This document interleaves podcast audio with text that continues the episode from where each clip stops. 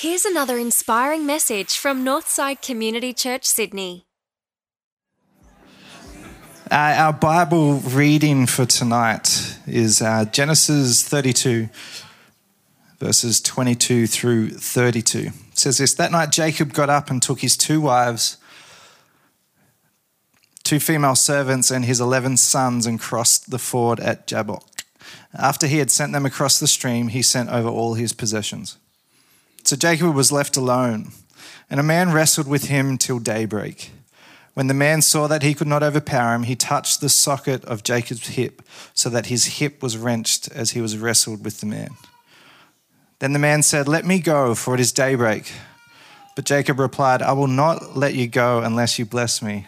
The man asked him, What is your name? Jacob, he answered. Then the man said, Your name will no longer be Jacob, but Israel, because you have struggled with God and with humans and have overcome. Jacob said, Please tell me your name. But he replied, Why do you ask my name? Then he blessed him there. So Jacob called the place Peniel, saying, It is because I saw God face to face, and yet my life was spared. The sun rose above him as he passed Peniel, and he was limping because of his hip. Therefore, to this day, the Israelites do not eat the tendon attached to the socket of the hip, because the socket of Jacob's hip was touched near the tendon.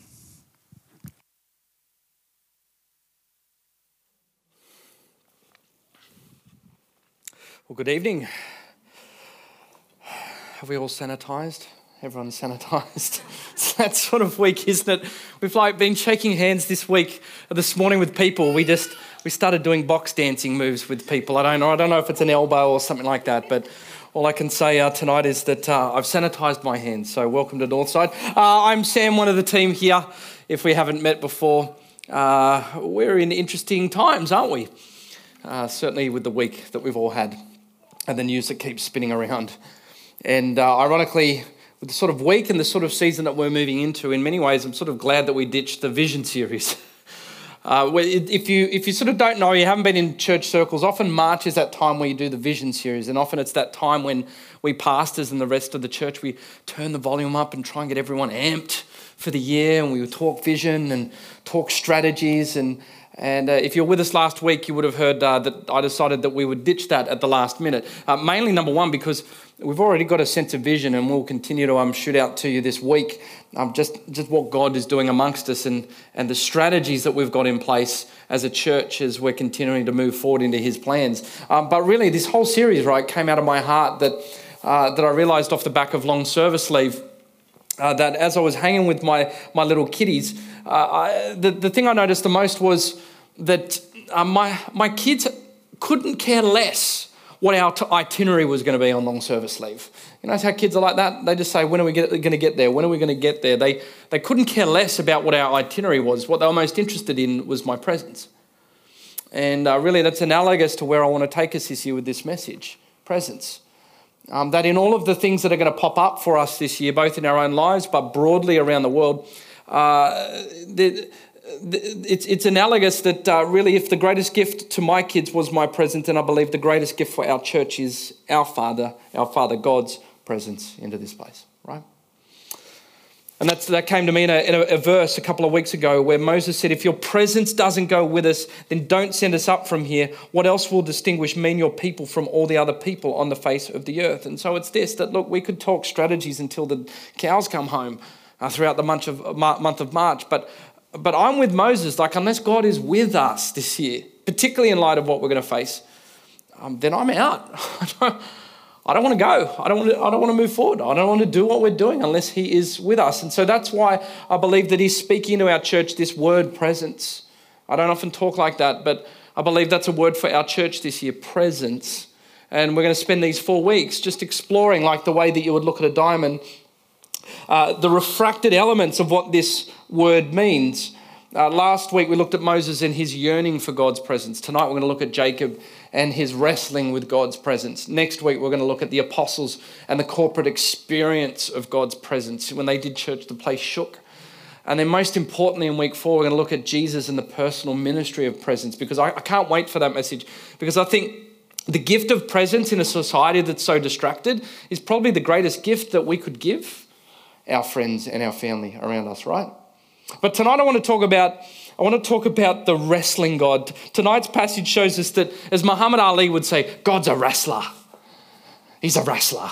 He's a, he's a wrestling God, which, you know what? I, I don't think that that's the way that a lot of people think about God when they think about the presence of God. Like I was saying last week, that often how we think of the presence of God is some sort of soothing life force that we experience when we're out in nature. But that's not what Rudolf Otto, a sociologist uh, who studied all of the ancient religions, inc- including Judaism, which was the religion at the time of the story of Jacob, uh, when, when he studied all of the old religions, if you asked anyone in the ancient world what the presence of God, God is like, they would say to you that the presence of God is dangerous. It's, it's, it's not soothing, it's, it's dangerous. It's like in the, uh, that book, The Chronicles of Narnia by C.S. Lewis. Uh, someone asks about the Christ figure, Aslan, Aslan the lion, and they say, Is he safe? Is he safe? And one of the kids replies, Of course he's not safe, but he's good. And that's what we see in this passage tonight. Of course, this God that Jacob deals with is not safe. He's God. He's not safe, but he's, he's good. And that's why after he's done wrestling with him, Jacob, Jacob ends up on, on permanent Centrelink at the end of his encounter with this, this presence with God. Ends up on a disability pension for the, for the rest of his life because it says that his hip was wrenched from his socket. And Jacob goes away rejoicing.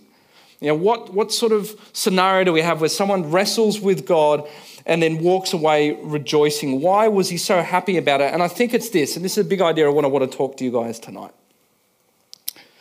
I think really what we'll find from this passage tonight is that God has to wrestle you into a transformed life.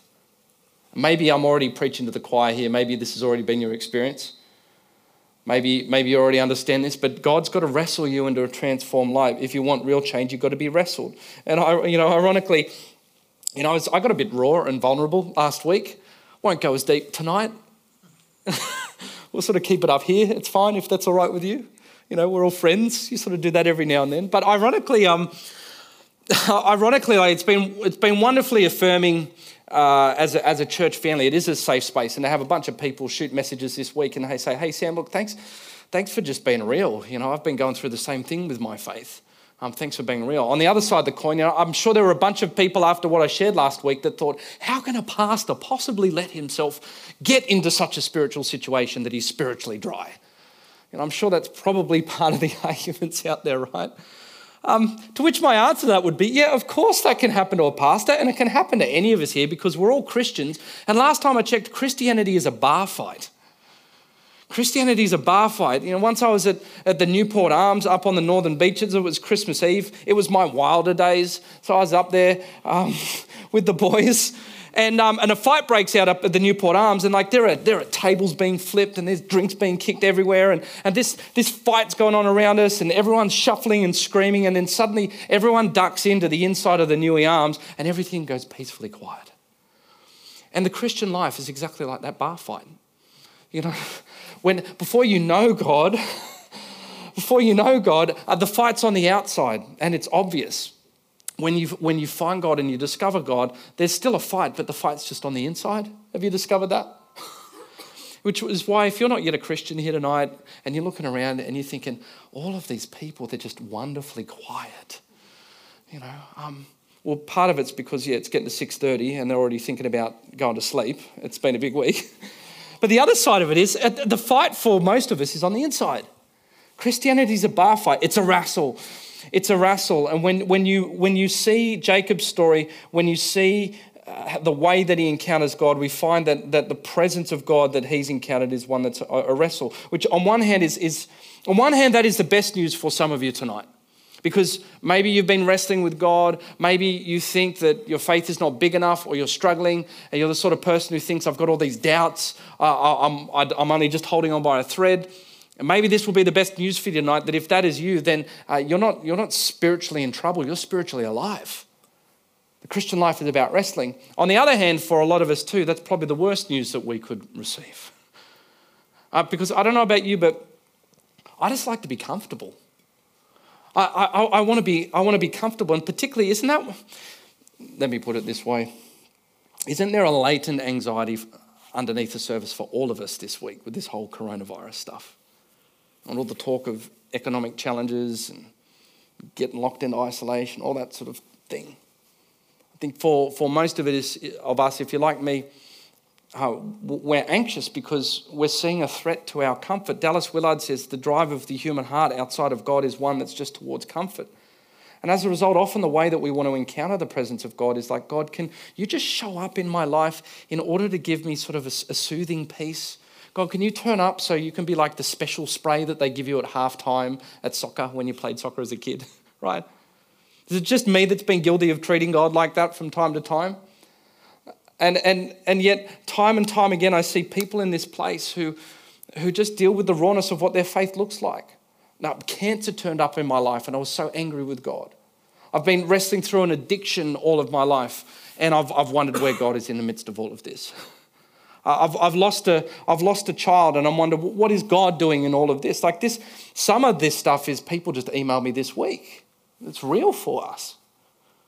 Christianity is a bar fight. It's a, it's a wrestle. It's a wrestle, but it's a wrestle that can change you for the good. All right? Is that, is that, is that fine to be, to be that up front? It's a, it's a wrestle that can change us for the good. And we see that in, in Jacob's story. It changes him so much, it changes his name from being grabber through to Israel, wrestled with God. And it's one of the most climactic stories in the Bible.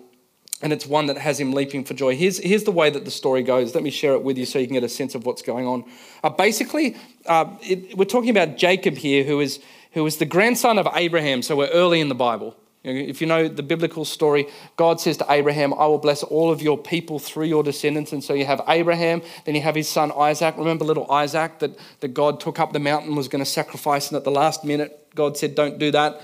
He survives. So because Isaac survives, now he's had a son called Jacob. And, and Jacob was one of, uh, he, was, he was a twin. He's, he's, he's technically older brother Esau. The two of them were fighting right from day one, even in the womb. Rebecca, his, uh, his mum, had to go and see a prophet because things was churning around in her stomach so much. She said, What is going on? And the prophet said to her, They're fighting in there. So fights have already begun before they're born. Then they, they come out of the womb, literally fighting. Esau comes out, and Jacob comes out grabbing onto the heel of his technically older twin. And then the fights just keep going on from there. Sibling fights the whole time. Part of the reason for the fight, too, is that God had said uh, to Abraham, I'm going to bless you through your descendants, Abraham, Isaac, and I'm going to bless you through Jacob. But the thing is, Jacob, Jacob was the younger son.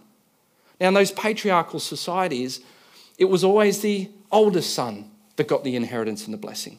But God says, I'm going to bring the blessing through Jacob. Side note, that's important to note. I'm going to get to that in a second. And, and so even Jacob doesn't believe that. Even, even Jacob can't trust God in all of that. And so then comes the con job. The con job happens when Isaac's old, his sight, his sight is failing. And so um, you have to understand too, the Esau, the older brother, was he was a real man's man. He was the sort of man that I would like to be. He's sort of the man that, that is able to grow a beard by about three o'clock in the afternoon, right? Whereas Jacob, on the other hand, is a little bit more like me. You know, Jacob, if it was if it was Movember, would have to start about now in order to grow a big beard. Esau was a hairy man. In fact, I think it's the old King James uh, version says Esau was an hairy man, and Jacob was an smooth man. right? Okay, so Esau's the man, man's man, and here comes the con job. Um, Jacob goes and gets gets some hair somewhere. I don't know. He shaved a donkey or something like that. Glue sticks it to himself reaches out to his, um, his father whose sight is failing, saying, Give me the blessing, give me the blessing, give me the blessing. Isaac feels him. Oh, it's the hairy dude. Must be Esau. You've got my blessing, my son. And he steals it and he runs off with his father's blessing. Esau finds out about it. He's livid. And as a result, the two of them are on a, on a, a collision, a collision trajectory for the rest of their life. They're fighting for the rest of their lives. And so this is where we come to in the story by the river Jabbok. Uh, Jacob has been fleeing his older brother his entire life. He says, "Now I'm going to finally going to face him. I'm finally going to fight him. I'm going to split my family either, either, either way in case he comes across, and that way not everyone gets slaughtered. Um, but this is it. I've been fleeing from him my whole life. I've been fighting him my whole life. If I can get rid of Esau finally once and for all, then my life will be good." All right, let's pause there for a second and make some observations. Just some observations about Jacob. Uh, we, we did a, We did a team devotion, ironically, on this passage this week that just hap- hap- to happen serendipitously. And so when you understand Jacob's life, it's one that's characterized by cheating and grabbing and stealing and manipulating and conniving. And so there's one or two ways that we can preach this passage tonight. You know, the very traditional way would say be would be like this. It'd be, don't be like Jacob. But but really, I think observationally, we can see here that there's a dynamic underneath Jacob's heart that I think is so close to the way that you and I can operate. You ready for it? I think was Jacob's problem just the lying and the stealing and grabbing? No, that was the symptoms of this underlying dynamic. You ready for the dynamic? And I think it's this. The underlying dynamic for Jacob, and it could be, it, it, it's so close to being true for my heart because it can come from such good intentions. The underlying dynamic for Jacob is this it's, it's this. Jacob is saying, I can't trust God for my destiny, so I'm just going to help him along a little bit. Have you ever seen moments in your life when you're at risk of that? And doesn't it sound so reasonable? You know, that, that I know that God's going to bless me. I know that God's got promises for me. I know that God has plans and purposes for my life. I know that He's got in the area of my career, or it might be a relationship that you're hoping or praying for. I know that God's got, got my best interests at heart, my things for me for good at heart, but I'm just going to help Him a little bit. And, and can, can you see how much trouble that it causes for Jacob and that it can cause for us? when, when we say, Lord, just let me, let me help you in my own strength with your agenda. That's the first observation. Second one is this Is there an Esau in your life? And this is what I mean by this. Jacob, Jacob is, is he's there by the river Jabbok, is praying away, praying away. I'm about to go and fight my brother. If I can fight my brother and win, it's done, it's over. I can, I'm finally going to be happy. And then this guy grabs him in a headlock and wrestles him from behind. And as he's wrestling this guy all through the night, Jacob goes, Hang on, hang on. I just, I just realized it wasn't, it wasn't Esau that I've been fighting all my life, it's been God that I've been fighting. Is there an Esau in your life? Is there someone or something that you've been fighting, that you think that you've been fighting your entire life, which actually helps you avoid realizing that you're actually fighting God? It could be for some of you that it's a, it's a particular addiction. It could be for some of you it's a particular person in your family. I know in my life I've had situations where there's been family members that I've blamed for particular directions in my career path. It's their fault that they said this and did this, and that's why I'm not here and, and I'm in this situation, rather than acknowledging that maybe this is all part of God's plan. Does that make sense? So, a couple of things. Are, are you trying to help God along with his agenda for your life? But most importantly, are there things that you're fighting that really help you avoid realizing that you're fighting with God. And so back to the story. Here, we come back. Jacob's ready to fight his brother. He says, Here's the man I've been wrestling with all my life, the man that's been ruining my life. I'm going to have it out with him. I'm ready to go. Let's do it. He's praying, Lord, help me, bless me, get me ready for the morning when I go and have it out for him. And then, boom, someone grabs him in a headlock and he wrestles for hours, and it's agony. And so here's, here's, my, here's my question for us. Here's, I think, the question why, in that mo- moment, didn't God just turn up next to Jacob and say, Hey, Jacob, it's me, the one that you're looking for? Why do you have to wrestle him? I mean, like, why, why couldn't have God turned up as like a nice, half transparent, shimmering apparition? You know, something that's sort of, that's sort of s- spooky enough to feel supernatural, so you're dealing with God but transparent enough that it feels safe and comforting. You know what I mean? I'm sort of thinking like, why, why couldn't have God turned up like a force ghost from Star Wars? You know, like when Obi-Wan, dead Obi-Wan and Yoda turned back up? Like I can't tell you, and please don't tell me it's just me. Well, I, I, I, can't, I can't tell you how many different times in my life when I've been in desperate situations that, that I've, I've prayed, Lord, if you could just show up at the end of my bed as a force ghost like Obi Wan Kenobi and just show me that you're real and there, then I would be able to get through this. Is it just me? yeah, thank you.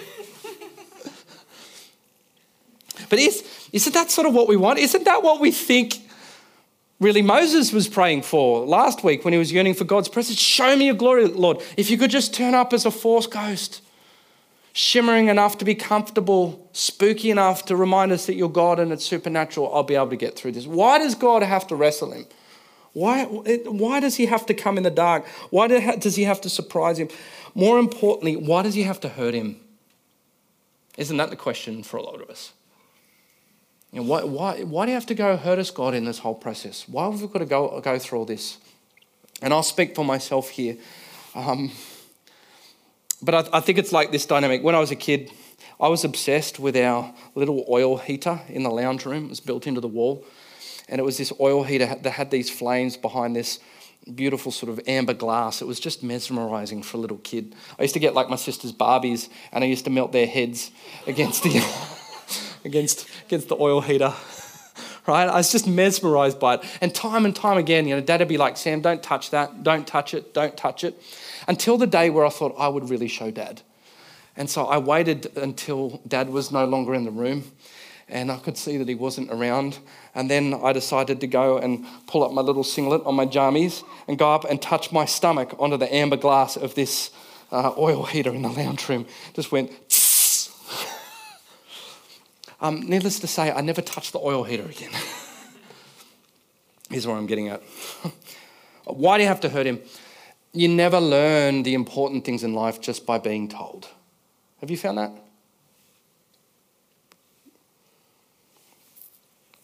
And I don't know about you, but the important lessons in life I found the only way I ever learn is through the anger and the frustration and the disappointment. I never learn by being told. It's why, as a preacher, I know like it, this is such a blunt instrument. This, this is not really going to change you. You're not going to be changed by words only, only until God comes and wrestles it in, wrestles it into you. So it's wrestling God has to wrestle it into you. In fact, you know, I love C.S. Lewis is another phrase of his where he says, God whispers to us in prosperity, but he shouts to us in adversity. Why does he have to hurt him? Because he has to wrestle it in. And so this encounter with the presence of God, here's where we are to know. If you, if you want to experience the presence of God, one of the ways that you do it, it's not as a force ghost, but it's as a wrestler. And so let's look at wrestling. A couple of qualities with wrestling as we finish off tonight. Um, what is wrestling? Here's the first thing wrestling is you've got to do it alone. It says here in verse 24 So Jacob was left alone, and a man wrestled with him until daybreak. Now, I'm not, I'm not contradicting everything that I say about the importance of community group here, um, but I'm saying you've got, to, you've got to do this wrestle with God alone. Like, have, have you noticed how people go through phases in their faith? Have you noticed that? How like you go through like a kids' church phase where everything's magical and, and Charisse and all the team and Miss Allie and all the rest of it are just amazing. And it's incredible. And then you get into youth group days and you get like 200 youth group down to some old cruddy 1975 church hall and you think that the Shekinah glory of God is like busted through the roof and there's revival happening. We're going to change the city. And then literally about four to five years after that, um, you start going out and you go to uni and you ditch the church because we're a thinking people now. You know, I can't believe in that faith stuff. I think now. I go to university, you know. And so people often drift away. And then they're away from church for years and then they come back as adults. And then they have an experience with God and then they drift away and then they come back again and then they drift away and they come back again and repeat. Have you noticed this in people's lives? Why is that?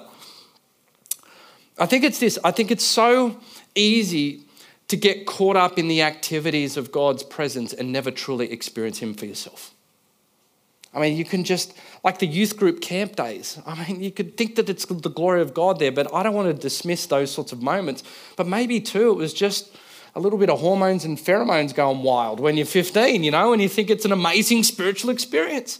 There has to be long, longevity to all of this. But most importantly, here's what I'm saying please don't come to a place like Northside or to any church for that matter and just live off the fumes of everyone else's experience of the presence of God. Does that make sense? You've got to do it alone. You've got to do it alone. Here's the second thing that wrestling is it takes focus. And then the man said, Let me go, for it's daybreak. But Jacob replied, I will not let you go unless you bless me. I won't let you go. Um, ironically, doesn't that sound like Moses last week? Show me your glory uh, okay, God says, I'll be with you. Not good enough, not good enough, not good enough. That sounds like Moses. Um, first, first and foremost, wrestling is focus. You know, when you're wrestling, that's all you can think about, right? When you're wrestling, you're not thinking about where you're going to take your next summer holiday. God, God, when you're wrestling, now becomes the thing that you're obsessed with. You know, it's almost like people that are wrestling, they almost become, they become orbital. They just, they start to move in and they just orbit around God. He's the thing that they're either dealing with. They're either angry at Him or they're rejoicing in Him, but they're just orbiting Him the entire. I'm getting a bit dizzy. but you, you know what I mean? There's, there's focus. There's focus. And what I want to encourage you with in, in this moment, particularly if you're wrestling with God tonight, don't let go. Don't let go. Don't let go. Hold on hold on. So you've got to be alone and needs focus. Then there's then there's contradiction. Contradiction. Have you ever wrestled? You know, wrestling's wrestling is what I call anti-dancing. Wrestling is anti-dancing. You know, um, seeing as I got vulnerable last week, I can share you this little bit of vulnerability. But um, about seven, oh, seven, eight, nine years ago, a while ago, I took Kristen out on a date and we learnt how to dance salsa right? So we went salsa dancing. I went on one salsa dancing lesson, so obviously I dance salsa now, right? And so um, allow me to teach you, but in, in the whole concept of, of salsa, I'm a professional. I had one lesson, right? It's, it's dancing's complementary. There's a mutuality. The, the, the, male has to step forward on the, on the left foot, and the female has to step back on the right foot. And so there's this complementary nature in the way that you're dancing and moving. And so, oh, oh, embarrassing, embarrassing. That's not wrestling. Wrestling's, wrestling's not mutual, it's contradictory. You know, wrestling's like bench pressing, but the, but the weights press back. Have you noticed that? It's agony. There's nothing mutual about it. And so here's what I'm getting at. until, until God begins to contradict you, you're really not wrestling with Him. Until God begins to push back, then you're not truly wrestling with you. Until you start to argue with him, until you start to see things in his word that you don't agree with and frustrate you, or you don't think that you could live by, or until you move into situations in which you think God should be doing X and he's doing Y, and you're angry at him and you choose to just do Y, do his will. Only then are you dealing with God because he's contradicting you, he's, he's, he's pushing against you. It's like this um, if. Um, I say in all of the weddings that I do, so if I'm going to marry you, Nath, Karina, block your ears. I'll use this for your wedding. but if you heard the wedding ceremonies that I do, you know, one of the phrases that I say is, uh, I always wish that I could have married myself. You know, if, if, and because if I had have married myself, there would be no arguments in my relationship. Oh, what do you want for dinner tonight, Sam? Oh, Thai. Thai would be amazing. Oh, that sounds gorgeous. Let's do Thai. That would be fantastic. You know, be no arguments. But that wouldn't be a relationship, would it? Because there's no contradiction. I think people, I think a lot of people want a God like that marriage. A God just that we can sort of question him and ask for things from him and he'll just give us what we already want. That's not God. That's not a relationship. That's a God of your own creation. There's got to be, there's got to be contradiction. And you're not really encountering personally the real God if only you're allowed to question him and he's not allowed to question you. That's, that's not a relationship that you have with a living person. It's not a relationship that you have with a living God. Are you, are you, uh, are you going to allow God to contradict you in areas of life? Then you know that you're wrestling. Here's the, here's the final one.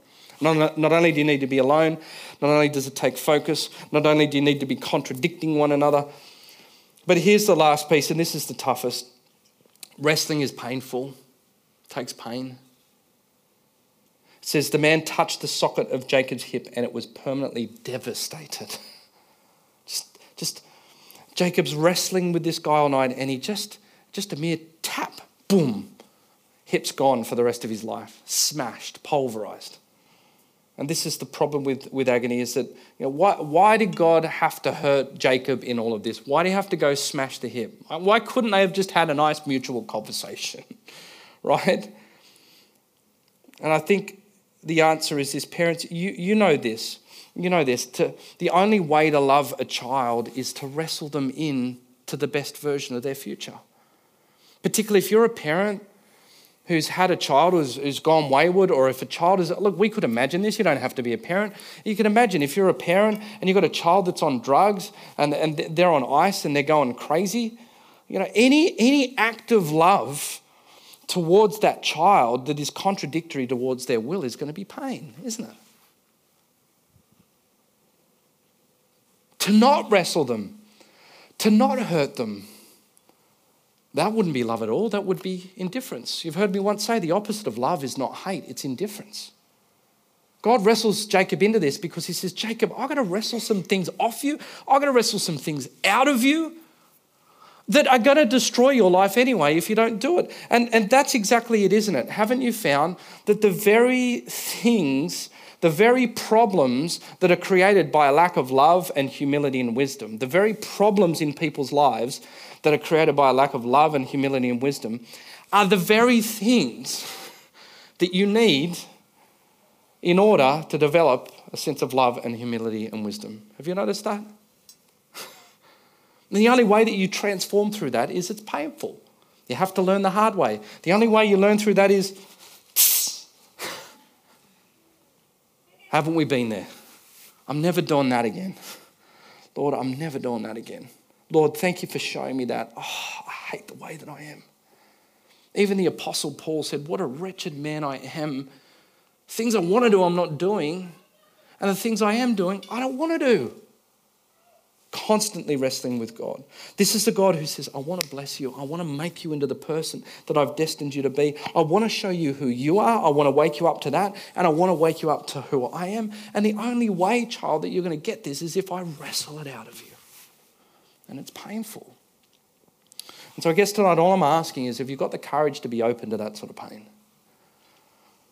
In other words, is there a, is there a contradictory force in your spiritual life?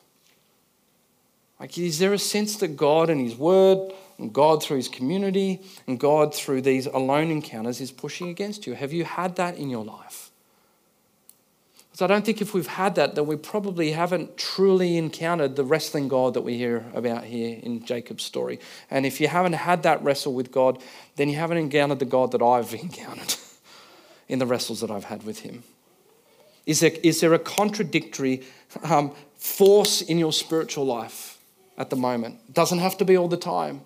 But most importantly, are you open to dealing with that? Because that's how God is going to change you for the better. I guess all I'm trying to say tonight, particularly if you're in the middle of the wrestle, is this that God, look, God has plans not only for our suffering, but God has plans in our suffering. And so I'd say to you is don't rush the process. I said it to a mate the other day who's going through a hard time. Normally he's one of the most positive dudes in all of our church. But but he's it sounds terrible for me to say this, but he's finally going through a tough time. You know, he's one of those Christians that you just think that the Lord is just blessed and here he is going through all this hardship. And I said to him the other day as we're walking, I said, mate, don't rush this. There's things to be learnt in the wrestling. There's things to be learned in the revelation of when this, this God comes and speaks into your soul and contradicts you. There's lessons to be learned. And a lady this morning that came up and prayed for me and said, Sam, I've just had a revelation through this message that I've been way too controlling with my kids. And I need to repent of that. And I didn't realize that until this morning. And I'm so sorry, Lord contradictory force, something different that's pushing in, and she had the courage to wrestle that through. That's what I am suggesting to all of us as we head into this year. Would it be, could it be possible that we are the sort of people that are open to this sort of wrestle with God in our lives? Not only are we yearning for Him, but are we willing to open ourselves up to Him like this? And in many ways, tonight, I've just felt like I'm one of those trainers, you know, in Rocky 4 you know, the trainer that sits in the corner of the ring? I feel like each and every one of you, I've sort of prayed for you with this sort of vision that each and every one of you sitting in the corner and you're getting ready for a wrestle. And I've just got the Vaseline out, getting over a few of your wounds, a few black eyes, getting the mouth guard ready, trying to get a few smelling salts underneath the nose here, saying, Come on, come on, you're ready. Because I know more than anyone else that these words alone are not going to change you. Only an encounter with the contradictory wrestling force that is God is that going to shake you out of the realities in which you live each and every day. May we be a people that's open to wrestling with God. Then, if we are, we might truly experience his presence. Let's pray. Father, I want to pray for anyone tonight who is in the middle of this wrestle. I pray that you would, maybe just through these words or through your spirit this week, uh, comfort them, Father. Not necessarily through the soothing balm of answered prayers according to our agendas, but Father, maybe just um, by the way that your Spirit would bring our minds back to this passage and this story of Jacob and the reality of the way in which he was transformed after a wrestle with you. May we each declare that there is work in the waiting, there is work in the wrestling. May we each have the courage to be open, to be shifted and changed by you. May we each have the faith that dares to believe, Lord God, that you know how much that each and every one of us can handle. May we each have the faith that dares, Lord God, to declare that you are big enough to handle our cries of frustration and anger and blame. May we find grace and peace in your invitation to bring it all before you, Heavenly Father. May we find comfort that you don't stand outside of us, but you meet us in the midst of these wrestles that we have in our lives. Thank you for that, Father. We thank you in advance for what it is that you will do through us. And we await to see the ways in which you'll work. And we pray this in Jesus' name. Amen. For more info and all the latest Northside news and events, visit northsidechurch.org.au today.